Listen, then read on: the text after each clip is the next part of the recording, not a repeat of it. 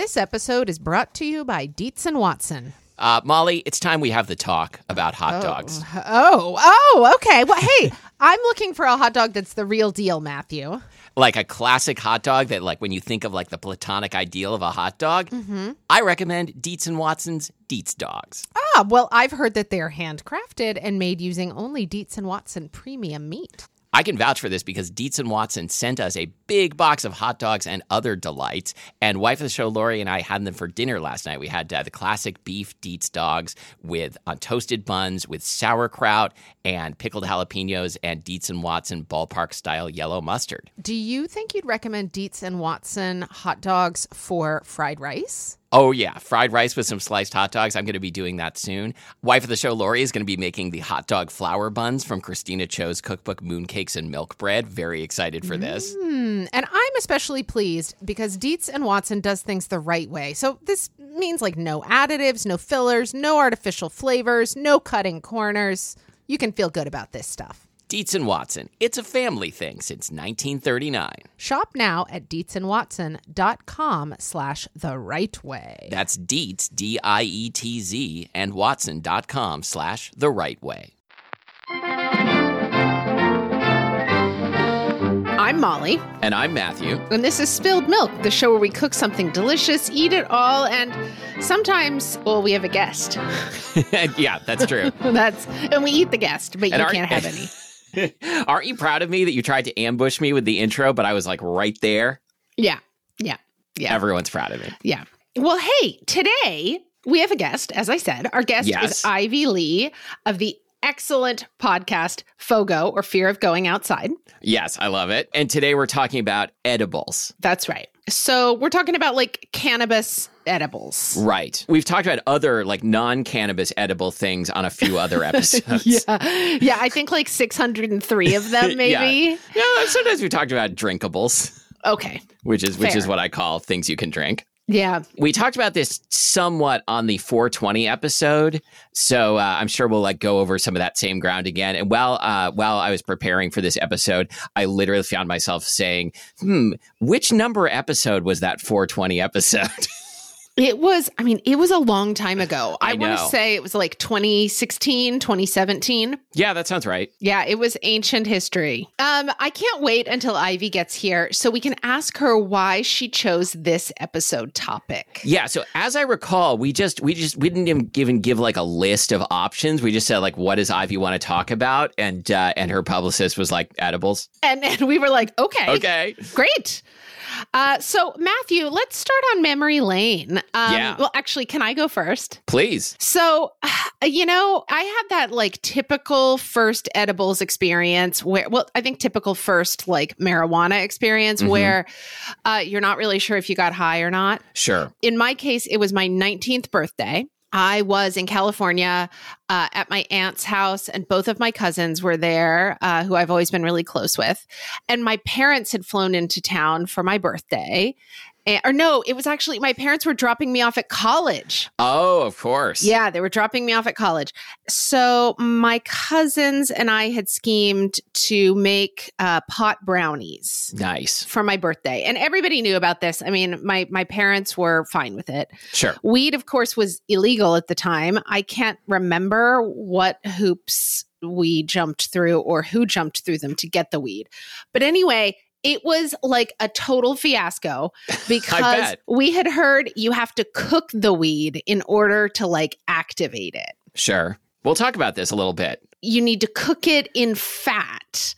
And so we were like, well, how do we do so you went with lamb fat. so so it wasn't enough for us just to like fold it into the brownie batter no we sauteed the weed in butter then then we were like a bit alarmed by the leafy nature of the butter and so we scraped it into a blender Oh, okay. okay a- and zizzed it which then resulted in like the weed just getting stuck in lots of places in the blender Gross. and then we scraped that into like a box of brownie mix or something instead of oil. okay. I don't know if I've heard this story before. Okay, this is great. I don't remember telling you this story before. Yeah. Um, what I remember about it, other than all of these things I've just told you, is that through the entirety of this process, which no doubt involved a lot of like teenage giggling, hmm is that my dad was just sitting out on the deck, my Aunt Tina's deck, reading the newspaper.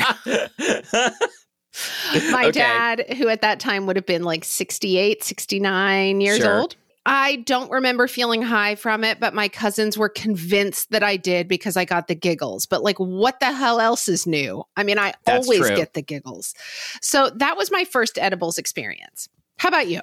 Okay, so I think my first edibles experience was many years ago, and I, if I even try and guess the year, I'm going to guess it wrong, but like I don't know, maybe like 2002 or something. Okay. I and some uh, and some like folks from eGullet, the uh, the food discussion site that we both used to be on. Uh, Matthew, we did a, not only did we used to be on it, that's how we met. that's how we met. Yes. So uh, we we went on a General Tso's chicken crawl in Seattle, and before heading out to like five or six different restaurants to try General Tso's chicken, we stopped at Mike's Chili Parlor to like meet up with a friend who had made some uh, some hash brownies or pot brownies and uh, gave us some of those uh, to like fortify us for the for the General Tso's chicken uh, experience. I was there was no question in my mind whether I got high or not because I got so high. You were messed up. How much brownie did you have? Too much. Like I didn't I didn't even like have any idea what I was doing. So like I think I probably Sure. had like one whole brownie, which Oh. I don't even want to speculate how many milligrams of THC it was, but it was too much. It was actually like I had a good time on the General Tso's chicken crawl. I think I was very quiet because like weird things were going on in my head, but like I was also very hungry. Yeah, I have a very busy inner life when I'm high. Sure, absolutely. So busy. Right. I mean, in a nice way. I delight myself, eh, but I but nobody else knows about it. Yeah. And then I think the next time I had edibles was uh, when uh, my mom, Judy Amster, got, got some some cannabutter from a friend and made me some scrambled eggs with it, and that was great. So wait, wh- how when would this have been? I don't know, like 2010 maybe. Okay, so you would have been like 35 years old? Oh yeah, Okay. Okay. I love that your mom was like, "Hey, come over for some cannabutter scrambled no, it was later than that. Actually, it, it was more like 2013 maybe. And did she have some too? Did you get high with your mom? I don't recall her having any too. I think I just like had some and then went home. Wow. So I I don't. It was uh, yeah. I don't remember like what the whole Uh, okay. dynamic was Judy, there. But Judy Amster, weigh in. Hey, uh, uh, right to the show. Uh, spilled milk podcast at gmail.com. Yeah. Is that our email uh, address? contact at spilledmilkpodcast.com. Whoops.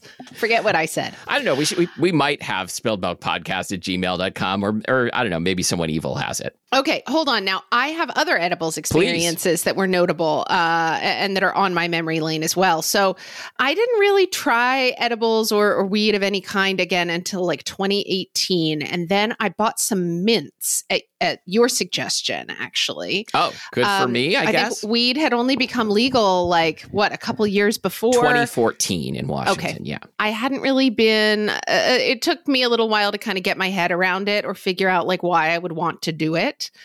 Then at some point, you and I got into a conversation. Maybe it was around the time we did the 420 episode, Could be. and yeah. you told me about some mints. I bought these mints. As I, tried- recall, they didn't do much for you. no, they Okay. they don't do much.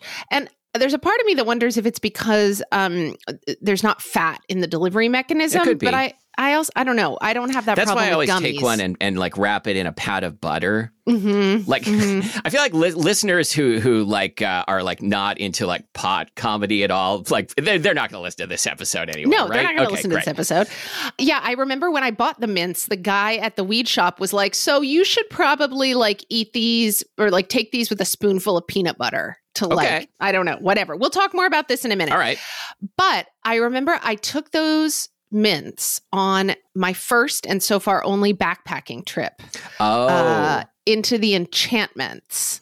oh, you um, should tell you should tell our guest this story because because she's all about backpacking, sort of. Okay, well, maybe I'll wait and save this trip uh, or save this story, which then This turns into a story. oh, Jesus. It turns into a story about actually weed chocolate. Okay. What what a long, strange trip it's been. It's this been this such a show. long, strange trip. yeah. But hold on, I do want to Yeah. say one other thing. I'm not as done, the, As Matthew. the Grateful Dead once said, it's been such a long, strange trip.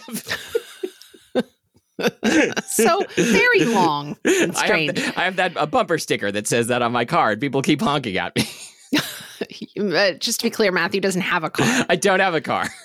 Wait a minute, Matthew. Okay, so I'm I'm going to save my backpacking Mhm. story for Ivy, but I do want to say that when we got back from the backpacking trip, Ash and I went out and bought some chocolate because Okay. spoiler alert, that is what we enjoyed on the backpacking trip, not the mints. I remember the first time Ash and I took the chocolates, and granted, I think we each had half of one, so it was like five Yeah. milligrams or something. We were at the beach with my mom, like the beach that's like not too far from where we live. So it's on the sound. The water is super cold and it's a sandy beach.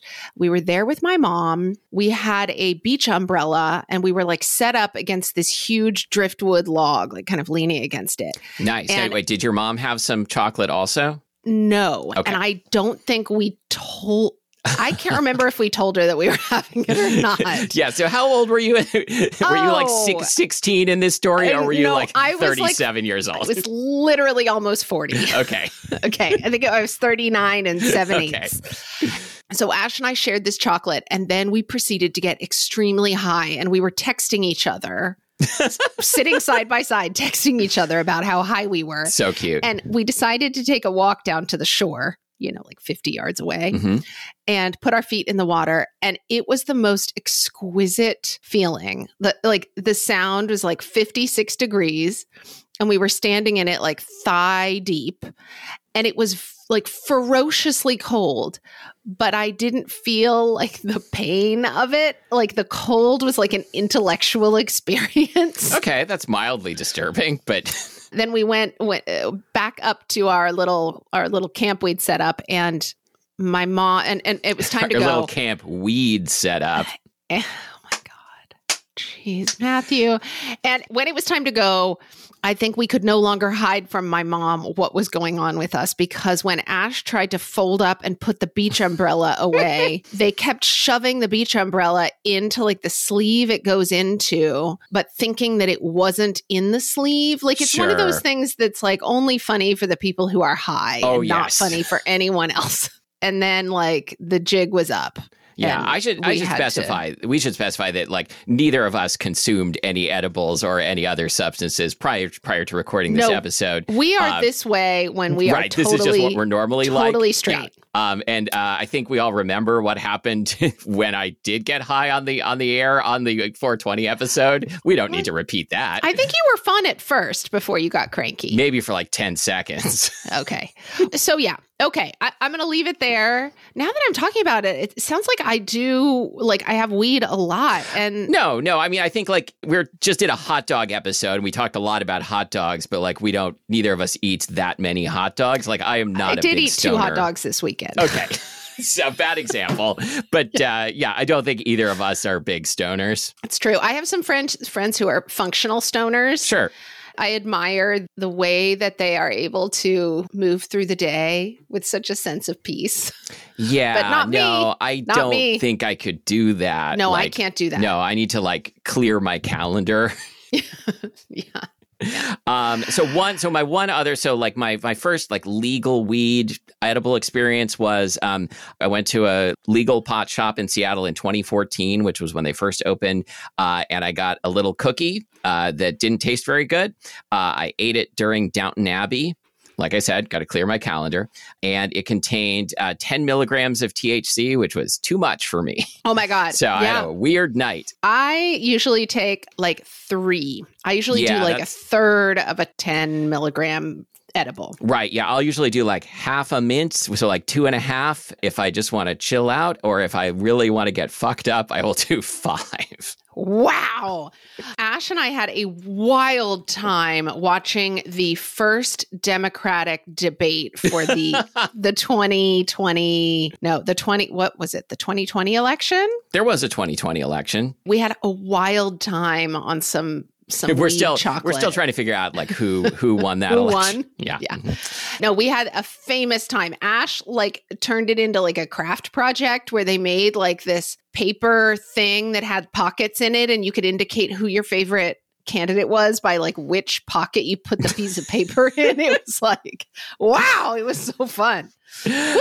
Okay, so can I tell you what I learned about the history of edibles, which is not a whole lot, but some? Yes, please take it away. So the earliest reference to cannabis edibles is from some like somewhere between like 1500 and 2000 BC in India, and it's mentioned in the Vedas. Um, which refer to drinking bhang. And bhang is cannabis leaves that are ground in a mortar and pestle. And uh, they can be like mixed with milk and strained for use in beverages like lassis. And this is especially associated with the Hindu spring festival called Holi. Hmm. And bhang is also used to make halva, pakoras, and other dishes. Okay. Um, and marijuana per se is not legal in India. So, like, production of like the resin and the flowers is illegal. But Okay. bhang is made from cannabis leaves, so it is it is relatively mild. And even in places where production of bhang is illegal, which it is in some places in India, it can be imported from other reg- regions where it is legal to grow. this is so sneaky. Yeah. I like it. Incidentally, I should have known this, but did not. Cannabis flowers are called ganja in Hindi and Urdu, um, and that comes from a, a very similar Sanskrit word. And the word ganja has been used in English to refer to marijuana since at least the 17th century. Are you serious? so it, it didn't start with like fast times at Ridgemont High. uh, that's incredible. I truly had no idea. There's a cannabis jam called majun that's been eaten in Morocco and Egypt since at least the 11th century, and it contains nuts, seeds, honey, hashish, and sometimes dates or figs.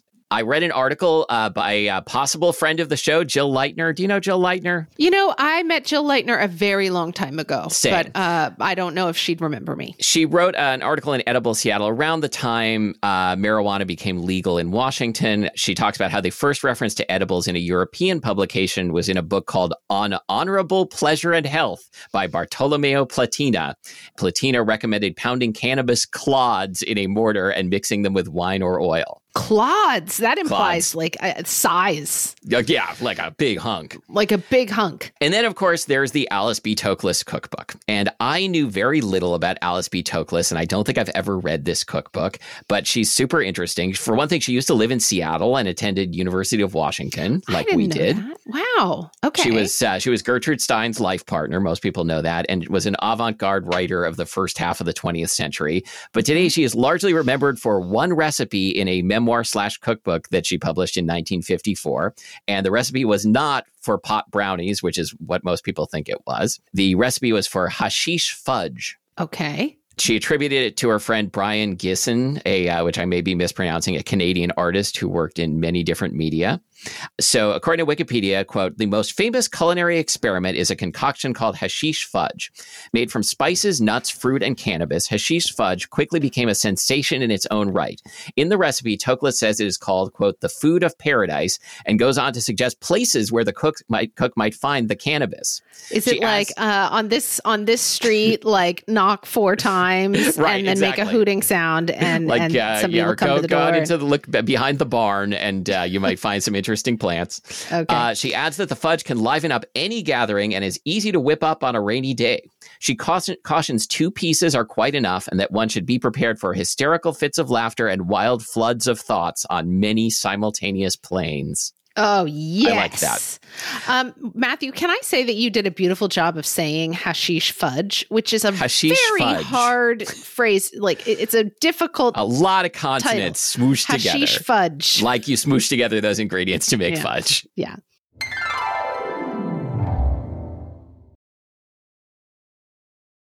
This episode is brought to you by TownePlace Suites by Marriott. Whether you're traveling for work, need a place to stay while your home is being remodeled, or maybe you're just enjoying a relaxing week away, well, TownePlace Suites by Marriott has all the comforts of home. Yeah, so they've got a full kitchen.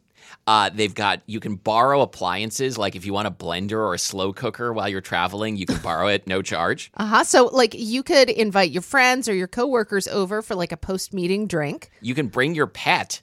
Totally allowed. Oh, I love this. Oh, I see. They even have special pet items you Yep. can use. And they have the built-in Elfa closet system. Nothing makes me happier when I am traveling and I have like a place to put away my clothes. Molly Mm-hmm. has seen what happens when I don't have a place to put away my clothes. Nobody wants to see that. nobody, nobody. Yeah, so like a whole closet system where I can really like unpack for reals. I am down. Well, this is made for you then, and this is TownePlace Suites by Marriott. TownePlace Suites by Marriott has all all the amenities you need to feel at home during your stay. Find the comforts of home at TownePlace Suites. Go there with Marriott Bonvoy.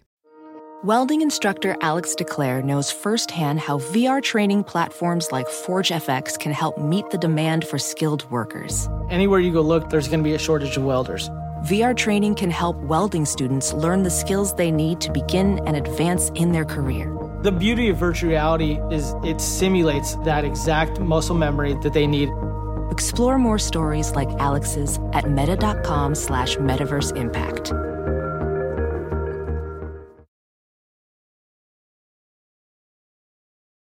Ivy Le is a comedian, actor, and writer from Austin, Texas. She speaks Spanish, German, Vietnamese, and English, and she's the host of FOGO, Fear of Going Outside, which is a podcast. It's absolutely hilarious. It's about the great outdoors, but it's by someone, Ivy, who is a lot more comfortable with the great indoors than the great outdoors. We're just going to steal from your bio and say that Ivy is a bi mom of two kids and is on a mission to queer the, the the comedy world and decolonize everything. In other words, why haven't we had you on the show yet? Welcome, Ivy Le. Oh, it's never too late. I'm so happy to be here. I was drawn to your podcast immediately because I am also an indoor sort of person, and Molly forced me to go camping once. How how did the Fogo podcast come together? Oh my god. we can tell you about that too if you're interested. I suddenly don't like Molly now. No, I'm kidding. we, have, we need friends to give us new experiences. That's good. I Yeah. love nature shows. So Mhm. I kind of I like to watch just the majesty of the outdoors through a little box inside my air conditioning home, air conditioned home with running water. And I thought to myself, I was I'm a, I'm a comedian, and I, I was trying to make a show where you know, my perspective matters, but that it's like not an important show Yes. about mm-hmm. my trauma. It's mm-hmm. for to make other people feel better. Like the the problems of being a marginalized person in America tells a lot more about the oppressor than it does the oppressed. Do you know what I mean? Sure. Yes, I And I'm do. like, that is a problem that I experience the consequences, but it's not actually my problem. So why can't I just be a fun person? Because I'm a fun, I really am just a fun person in real life. And so I just thought, like, what's a concept where my perspective matters, but it's not specifically about that? And nature is a social construct.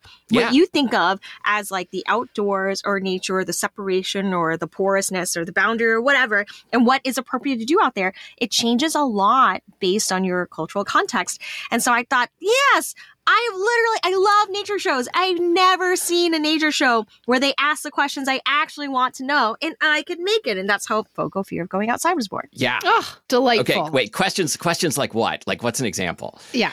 Like, haven't you ever wondered, like, well, what, what does happen if somebody like breaks a leg in the woods? Yeah. Or the mountains or something, you know? Why, you, why are their clothes ugly? It's so true. It's so Like- true. Like, is there a reason? You know, like, was it like a, I don't know, did it come from a, a particular cult sect or whatever all these like clothing Seems companies it. started from? Like, I don't know, right? Those are the, just the questions that outdoor people just never think to ask themselves. Well, so okay, when we asked what we what you wanted to talk about on the show today, you said edibles with like I don't think there was any other explanation. So why did you choose edibles? Oh, well, I, first of all, that's not true. I sent a list of like a dozen food pro- like I am Oh. so passionate about food. I think about food all the time. Well, so I guess this question is on us then, Matthew. Why did we choose edibles? I don't know. This this came filtered. Let's let's uh, throw producer Abby under the bus for Okay, this one. okay. No. Okay. Uh, I don't know. I mean, it does sound like a fun thing to talk about. We could we could switch gears right now and and talk about I like can bring up the old no, no. So when I, I sent y'all like a whole list, a, a whole list of topics God. of food, and when y'all came back with edibles, I was like, okay, Molly and Matt like to party. That's fine. Let's go. no. We were just we were just before this talking about the extent to which we are not really stoners. Oh, seriously? Well, no, no, but we we have plenty of experience. We we're experienced, Ivy. We are experienced, but I, like compared to many of our friends and things, we are not stoners. I am not. I have been straight edge almost my entire life. I didn't even drink alcohol until I was 21 years old. I was a straight A student, you know, like say no to drugs. I even tried to wait till marriage to have sex and I got pretty far. pretty far. okay. So And wait, were you, you so you you used the term straight edge? Were you like inspired by like the the DC hardcore punk of the early 80s? that like was me? just like I think that was the cool name for it. Okay. Um, Right. I was just the oldest daughter of immigrants, and I knew my parents wouldn't be able to fight the case if I got into trouble. Fair. this, uh, this makes so much sense. Okay. right. And I just like I need to find a way to be the first person in my family to go to college. And I was already bullying, being bullied for being a nerd, like at school and at home, which is why I use the term straight edge Sure. No, that makes sense. because it's more cool. Yeah. Okay, we're we're pivoting right now to like a true crime podcast where we piece together the case of like why we're talking about edibles today. So I have this I have this email from producer Abby who says Ivy Le sent a few topic ideas if you wanted to choose one. This this is a list of three: edibles, white pepper, and oysters. Which, to be fair, Wow. two two of two out of the three of those are foods. Yeah. Yeah. And I'm sure there, there are probably more. So obviously, I'm Asian. I think about Asian food like all the time. And the, the reason why I think Abby got in touch, uh, like Abby, your producer, got in touch with kind of the producers over at Fogo, is because food ends up being a huge theme throughout the course of the show. So in Sure. season one, I try to figure out how to go camping and I literally do it for the season finale. And it turns out to people who are outdoors people who listen to the show, they are fascinated by the food that I decided to bring. In season one, my perspective was okay, the big limitation is I don't have electricity, so I don't have refrigeration. I pretty much I had just one tiny little cooler that's like the size of a lunchbox. So most of that was taken up by Korean skincare masks, so we couldn't even use that for food. That was like the evening activity, you know. Okay. So because I didn't want to age because of a podcast, just Fair. like eating Sure. the sun, you know. Yeah. So I was like, so, so, my approach was I'm going to use all of the preserved foods and vegetables and meats that don't require refrigeration because refrigeration has only existed in the blink, in a blink of human existence. You know, most traditions all over the world have really beautiful ingredients that you can, you know, keep in the trunk of your car for, for several days. You know, Mhm. like prosciutto is literally preserved meat. That's what makes it prosciutto. Do you yeah, know what I people mean? have been putting prosciutto in the trunk of their cars for millennia. right? So all of these people from, um, were just looking at this like, oh my gosh, like Ivy doesn't know what camping food is. Were they which, expecting of you to bring like freeze dried stuff? I don't um, spend a lot of time thinking about their perspective Okay. Because they have their own shows. Like outdoor Right. people have so many shows about the outdoors. But I don't know. The only thing I know about camping food is like s'mores. Yeah, of course. Yeah, which is a big part of camping. to Yes, is which it? mom- but like, I yeah. mean, you can't. That's not. You can't have entire meals made of No. s'mores. No, no, no. Right. No. And then season two is about hunting. So of Okay. course, like the whole thing is like, well, I mean, this could suck, but at least we'll eat at the end. So we can talk about white pepper. We can talk about edibles that I just started doing like, you know, two minutes ago. Okay. Okay. Yeah. So wait, have you done edibles? I have been doing weed since like a little a middle of the pandemic is when I started Okay. doing the weed, and I have expanded past edibles. Um, I was because I'm a comedian. I'm around a lot of people who know a lot about the old school way. You know, they remember when it was all terrible in the United States and how, and they can they have watched the evolution to like artisanal weed. I travel a lot for shows, so I still think it's very novel to leave Texas and go to a place where dispensaries are legal Sure. and I'll like get all of these incredible ingredients. Basically, I treat cannabis like an ingredient. I cook with it and I and eat, I eat it. I, what I have been doing with cannabis is recreating savory Asian sauces in like a way that matches with the smell of whatever flower I, I find. Okay, I want to hear all about okay. this. is- is- please talk about this. Okay, I think we finally figured out Yes, why we're talking okay. about edible. A bunch of Okay, three people okay. who don't do weed talking about weed No. for the next however many minutes. Right. Okay, so the first time I was given a gift of what they call weed butter, but it's mm-hmm. not really butter. It's just some kind of oil, and they diffuse THC by putting by just kind of low, cooking it low and slow, cooking the flowers like really low and slow. Each of these flowers has a really different smell. Wait, do you mean like buds? Are they called buds? Aren't they, they the could- they could be Is it the flowers, same yeah. thing? I've never heard of flowers. It's in just, just the the blind leading the blind here. This, no, I was like, are we talking like nasturtium or this is great. We're going to be uh, invited on all the big weed podcasts, which I can definitely name after after people hear this. okay. Okay, Molly, right, the so- camper slash botanist. I'm Okay. sorry. I'm, I'm, I will recuse myself from the rest of this conversation. No, Ivy. Okay, so what you you cook the fl- the flowers. Yeah. Okay. Right. Yeah, so to make it, when you just have the plant, the plant doesn't just get you high. So that's the reason why people smoke it. I find it really awkward to figure out how to smoke it. In fact, I, Uh-huh. I really only barely learned how to smoke it in the past couple months because I was gifted a, a one hitter and I held on to it like a little mouth fidget for a while. What's Um, that?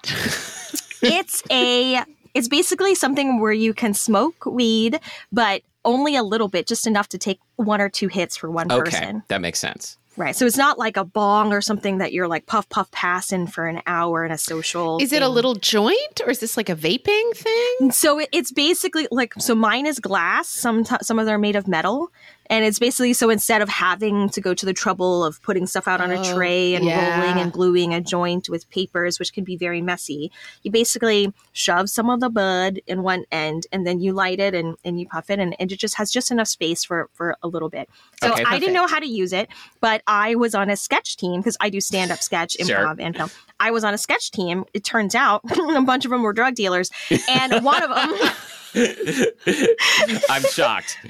You're shocked, right? You don't make enough money doing sketch comedy? Ah! I'm, I'm appalled. No, and just one day during practice, I said, Hey, after I came back from a show in LA where it's legal, hmm and I got like artisanal weed from a locally owned, like BIPOC owned hmm uh, company that was just super. Um, it's called. Are you guys? Are, are you guys in a state where it's legal? yes, we're in we're in Washington. Okay, so it's Latino owned. This company called Humo. It's like as in H U M O Humo. That's like ah, it, it- so underrated. Okay. from what I could tell, extremely underrated. So very affordable. Really beautiful flowers. And so I brought some black, and I and I was gonna cook with it, but I really wanted to learn how to use this one hitter. Wait, how Yeah. did you travel with it? Oh, so now this is turning into a true crime. Yeah. yeah, no, I've always wondered. So here, so I'm told I'm no expert. I'm not like running a whole lot of drugs, right? It's just every once in a while when I travel to a state where it's legal, TSA and all of them, they're looking for bombs. They're not Right. looking for drugs. They're not looking not for looking- bongs. They're looking They're for not- Oh, bombs. God. God, I'm, Yes, I'm exactly. sorry. it was irresistible. We were right there with you. So that's not as like serious a threat. They are just kind of obligated as colleagues, sister agencies that if you see something, then you have to say something to the agency that would actually care. But they're really not looking for it. They don't care that hard. Their dogs are not sniffing for it or anything like that. okay. Um, so where they would see it, I suppose, is through an X-ray, where if you don't put it in their faces, they don't have to see it. But I travel with Vietnamese coffee and Chinese loose leaf tea, just Right. in general, right? Because if you're you're you're I'm a comic, I'm not staying at nice hotels or nice cafes or like whatever. So I, I travel with these things I need in the morning, and I just kind of keep all the all the flowers and the teas just all together. Okay. Perfect. Okay, carry on. So I get home with this stuff, and I do decide to cook with it. But I, I just wanted to. I had this one hitter just burning a hole in my pocket. Just really wanted to learn how to use it. So I asked at this sketch rehearsal when we were all done with our work, and I just said, you know, does anybody know how to smoke weed? And just, and it was like half the team knew. Everyone knew how to smoke it, but me. Um, so they all taught me. And here's what's funny is uh I was by far the oldest member of the team. And afterwards, the, after everybody smoked it, because I shared it with everybody, you know, for in exchange for the knowledge, um, there was this film on the glass, on this beautiful glass pipe that I had. And they were like, "Oh, you know, like we just rinse it with alcohol, but you're never going to get a stain off." And I'm like, "No, that's terrible." So because I'm like a mom, I showed them how to get the stain off with oil. Like I just kind of cleaned it, just like wiped it clean on the inside with like a Q-tip and like just vegetable oil, you know, to get the residue off. And then I cleaned it with dish soap. And they were just, their minds were blown. They did not know that you could clean pipes. I'm so impressed with all of this. I, I'm really impressed. I'm imagining if we, if Molly and I were on your sketch team and you would have to confront us and say, okay, like you guys don't do sketch comedy very well and you don't know how to smoke weed out of this one one hit. Are you cops?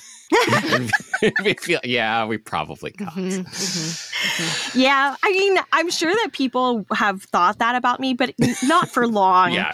I think they, they're just, there's some other giveaways. hmm There's some, just some other giveaways that you're like, this is, this woman is definitely not a cop. This is a woman would probably kick a cop in the balls. Okay. like this woman knows way more about citizens' rights in the face of law enforcement than the vast majority of law enforcement knows. Good. So they trust me. They know I'm not a cop. I, I I think it's just well known that I- I'm in my midlife crisis and I came to comedy very late in life, and I just got some catching up to do. You know, Yeah, yeah. Okay. We got to get to the sauces. we gotta get to the food. Yeah. Uh, but I have a quick question. So, in the the course of you know planning for and doing this camping trip and all the hunting episodes, did you ever combine edibles with the great outdoors? I combine edibles with uh, sweeping nature documentaries. Nice. Yes, Yes, that's when such a good idea. The most moving one um, is like Puff's Coral Reef on Netflix. Okay. When you get high and watch Puff's Coral Reef, you become so much more invested in Puff's journey across this dying reef than Who's Puff? Puff is a tiny little fish okay. who who he's born in the middle of the ocean and he has to make his way all alone without his mother or anybody to this you know the populous like big city which is a coral reef that's like full of friends and food but also danger Is this live action or animated? no it's live it's Wow. all real camera Okay, I'm gonna do camera this. Puff's Coral Reef. I'm writing it down. I was telling Molly before before you came on that uh, the first time I ever had legal weed, I ate a, a weed cookie while watching Downton Abbey. So if you consider if you consider like white British aristocrats to be some sort of like uncharismatic wild animals, we we kind of did the same thing. well recently so chimp empire is like a I've heard reality about show this. about the drama between Yes. these like chimps so i had some friends over uh, we all got really high on some edibles uh, some homemade edibles and started watching chimp empire but you know we fell asleep and then when we woke up I was I woke up and I was like, oh my god, like so and so's pregnant, pork chop's dead, like all this stuff happened. Spoilers. and it was like, what happened? I fell asleep for, in my experience of time, not that long. right. Right. but, but it was like an ep- a whole episode of Chimp Empire. Like, you cannot fall asleep during Chimp Empire. Like, you will miss something. We really enjoy getting high and watching Deadliest Catch, That's a great one. which yes. is, you know, a different kind of sweeping nature show. yeah, they. I love them all. I love the cheesy ones. I love the uh, prestige ones. I love the kids ones for kids. Ones the ones for stoners. Yeah. Stoner nature documentary has to become its own genre, and I hope that I get to be on the cutting edge of that genre. I would Oh, a for sure. thousand percent watch that. Great. it's already started. Okay. okay, so Okay. Here's the thing about edibles beginner level edible world, okay, is you're infusing, you're like low and slow. You have to apply heat. That's why people smoke it. You have to apply heat to make it into THC, to, to unlock the THC, which is a substance in the plant that makes you have psychoactive effects. Mhm. Plenty of people use weed for CBD and other effects, not the THC. So you don't have to apply heat to to use the plant at all, especially if you're a food person like me and you're there for the taste and the you know you're there for just all the the the, the subtle tastes that can come out of this particular plant. But when you do that, if you do it in an oil, either some people will kind of uh, just do it dry, like in the oven, low and slow. Mm-hmm. And then other people, I think uh, this is my favorite way to do it, is you put it in a jar with the fat of your choice, and then you put it in a thing of water and you sous vide it low and slow. Oh. Whoa. hmm And the, the advantage of that is your kids can't smell it. Is this still what you're considering beginner level? Hold on. so you're saying you take some some weed and you put it in like I don't know, like uh, olive oil, or would you put it in like a neutral tasting oil? Um, I experimented with a lot of things. Um, so I think a coconut oil is um, definitely popular because some food websites have said like that maximizes the amount of THC that you can get.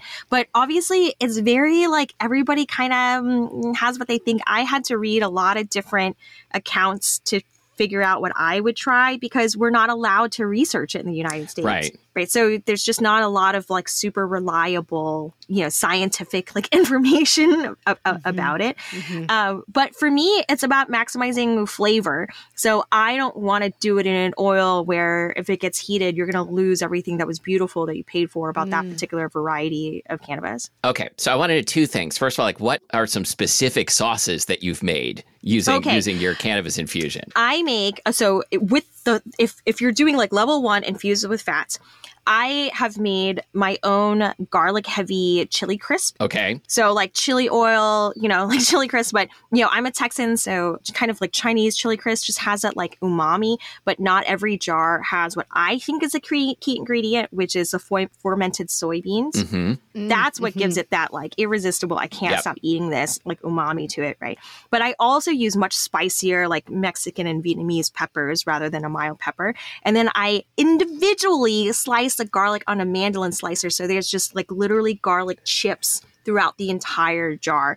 And here's the thing people who are potheads, they're very like, oh, I can handle so much weed. Okay. This was my next question. They're going to come to my house and they think little Ivy, who's just been doing the weed for like two minutes and doesn't even know how to smoke it, they think that whatever I make is just not going to even make them feel anything. But terpenes is something that's in spices and plants that is a part of the flavor profile. And there's something about the terpenes in weed and the terpenes in spices, like the kinds of things that Asian, like Southeast Asian people cook with, mm-hmm. that kind of they interact with each other and amplify, and they will knock you on your butt. Oh my god, you This- know so much about this. You, I'm a very intense person. I've, Well, I've you never know learned so more on this on this show I- than right now.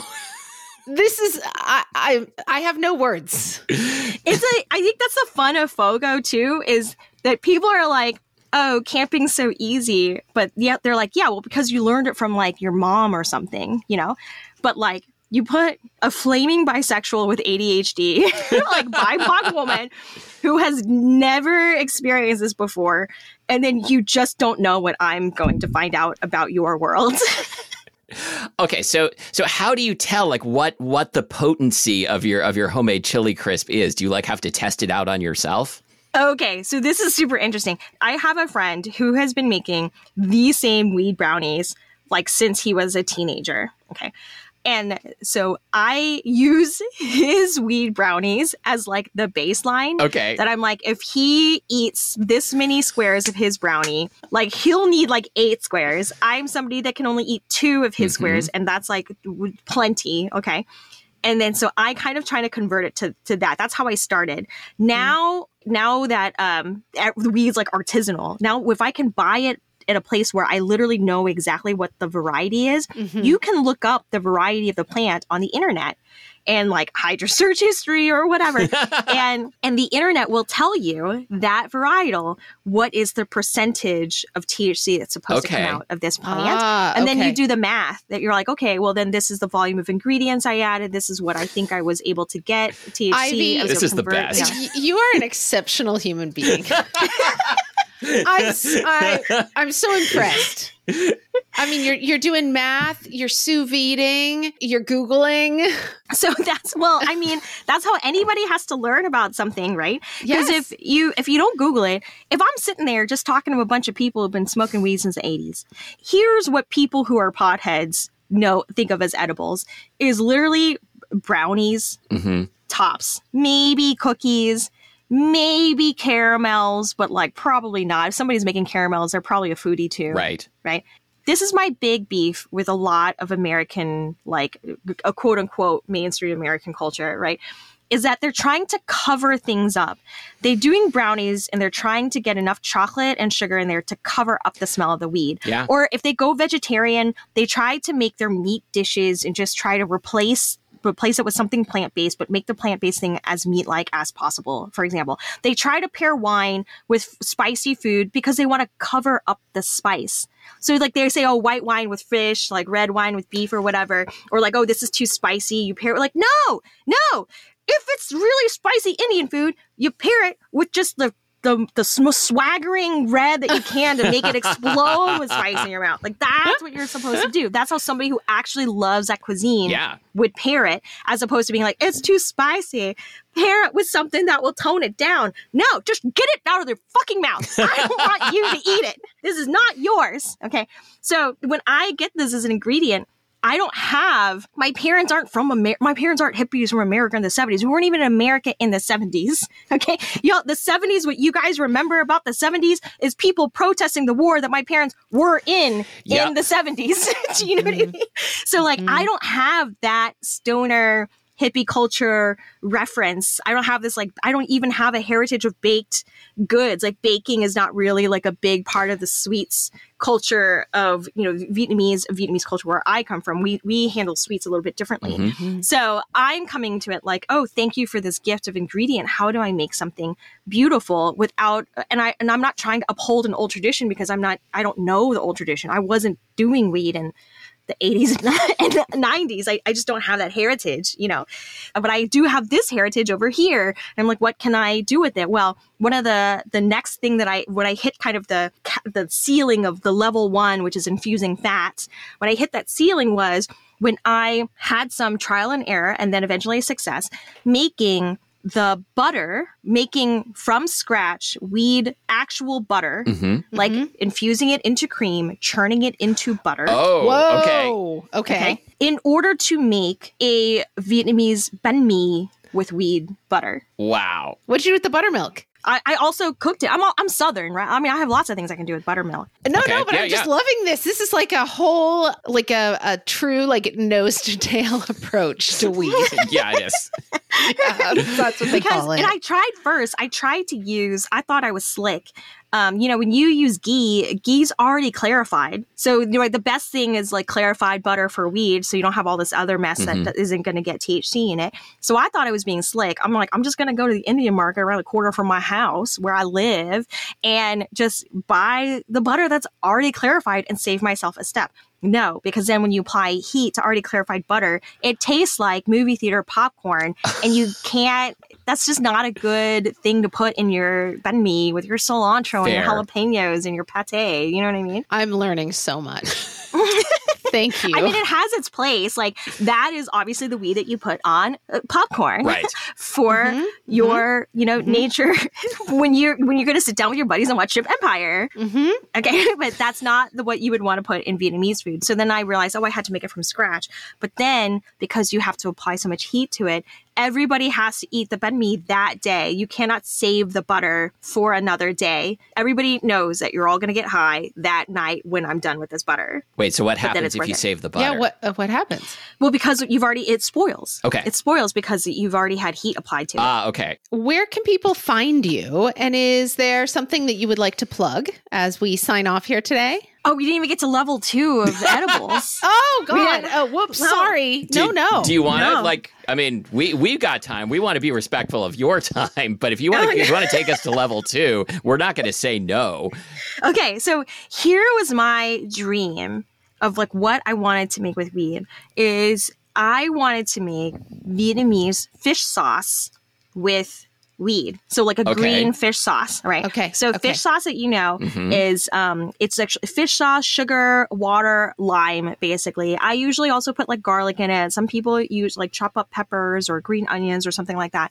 But I was like this is the classic dish of my like the classic sauce of my people, but there are zero fats in it. There's Right. zero fats. We finally figure out a way. You can distill uh, weed over low heat in an alcohol mixture So the heat, so you're still going to apply the heat, but slow and slow. And eventually you'll evaporate all of the alcohol and there'll just be this distillate left with the weed. And you can make that into other sauces. Okay. And and you did this because you wanted the flavor of the cannabis in this sauce? I guess I did it because I don't understand American baked goods weed culture. sure. Okay. Okay.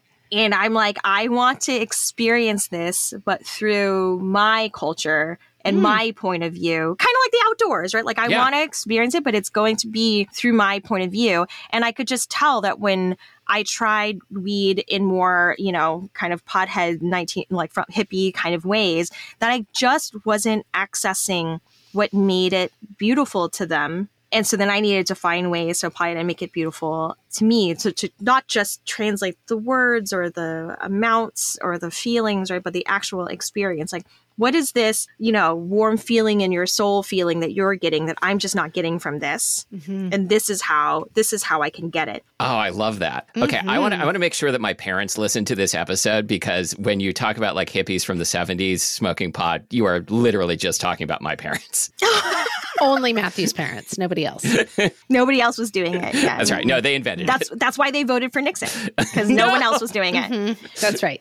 Ivy, where can people find you? And is there something you'd like to plug on the show here today? Um, if you are a cop, you cannot find me. Correct. That's right. Right. Um, You're off the grid. uh, if you are in Texas, um, this entire thing was a bit. hmm Uh, And uh, but if you like my bits, you can find me online. I am at Ivy Le with one e, the whole phrase all spelled out on pretty much every social media platform. Okay, we will we will link to that and link to uh, FOGO Fear of Going Outside in the show notes. Ivy Le, thank you so much for being on the show. This was uh, the most unexpected and possibly the most fun interview we've ever done. so much. I'm really happy you guys were along for the edibles ride. yeah. Thank you so much. That was a delight. Whoa, Matthew. Okay. Uh I had no idea What we were getting into. Ivy, uh, that was incredible. Thank you so much again to Thank Ivy you. Lee. Thank you for uh, now uh, being the host of our podcast. Yeah. I was, uh, in fact, so bowled over by everything that Ivy said that I forgot to tell my backpacking story. Oh, that's um, okay. Which, you know, now is not that interesting. That's fine. Let's uh, let's just like take a moment to think about like cannabis infused nuoc cham for a little a little Okay. longer. Uh, that's more interesting. Okay. We've got some spilled mail for you.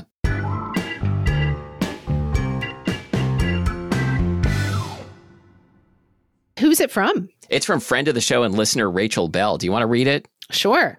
Hi, Molly and Matthew. Your toothpaste discussion revealed a travel sized toothpaste size gap in Matthew's vast knowledge of Japanese culture. When I lived in Japan, I worked at a corporate language school and everyone brushed their teeth at work after lunch. They kept little bags in the teacher's lounge with their toothpaste, toothbrush, and floss, and it didn't take long for me to do the same. It made total sense to brush midday. We would all brush in the lounge, not in the bathroom. So there was a fun intimacy in seeing your coworkers in the required full suits in a culture of fairly private people perform a hygiene ritual usually only seen by family members. My Japanese coworkers told me this post lunch teeth brushing practice is extremely common in all workplaces. P.S. I also use the Hello toothpaste brand that listener Marina uses, and it's really good, flavored with real mint and strong enough that Molly might like it. I picked it up at a Walmart in Utah when I ran out of toothpaste on a road trip, and now it's my go to. Love the show. Rachel Belle of the Your Last Meal podcast. Oh, Rachel. That is Thanks. delightful. I didn't know anything about this at all. I've really, I've never worked at an office in Japan, and I've almost never even been to an office in Japan, and certainly not, I guess, not at toothbrushing time. But like, do you think everyone is like brushing their teeth in the lounge at the same time? I guess it must be because it's like right after lunch. It's like the mental image I have of it is so cute. It's so cute. It's so cute. All right. Thank you, Rachel. Uh, Matthew, do you have a now but wow? I do.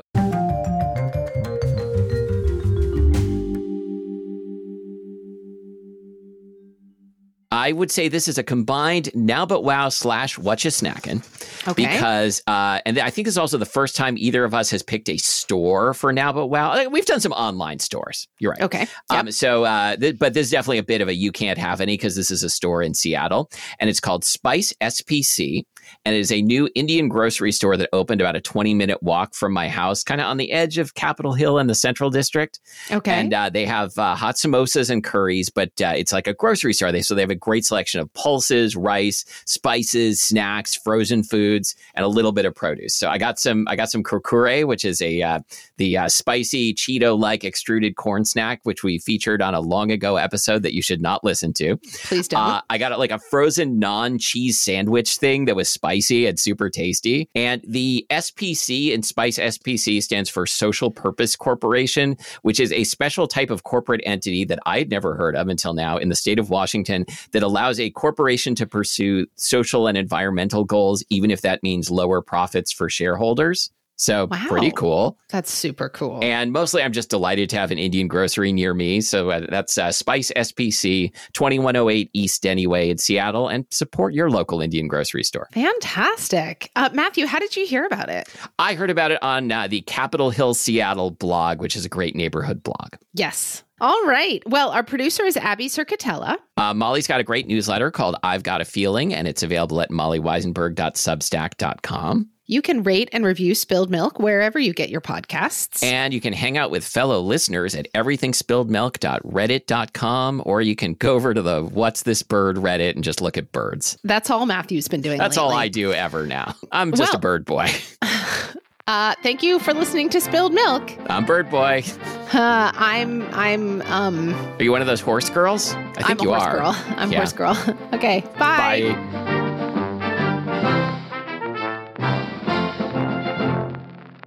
Anyway, anyway, anyway, anyway. But anyway, anyway, anyway, anyway. Well, anyway, anyway. The legends are true. Overwhelming power! Sauce of destiny. Yes!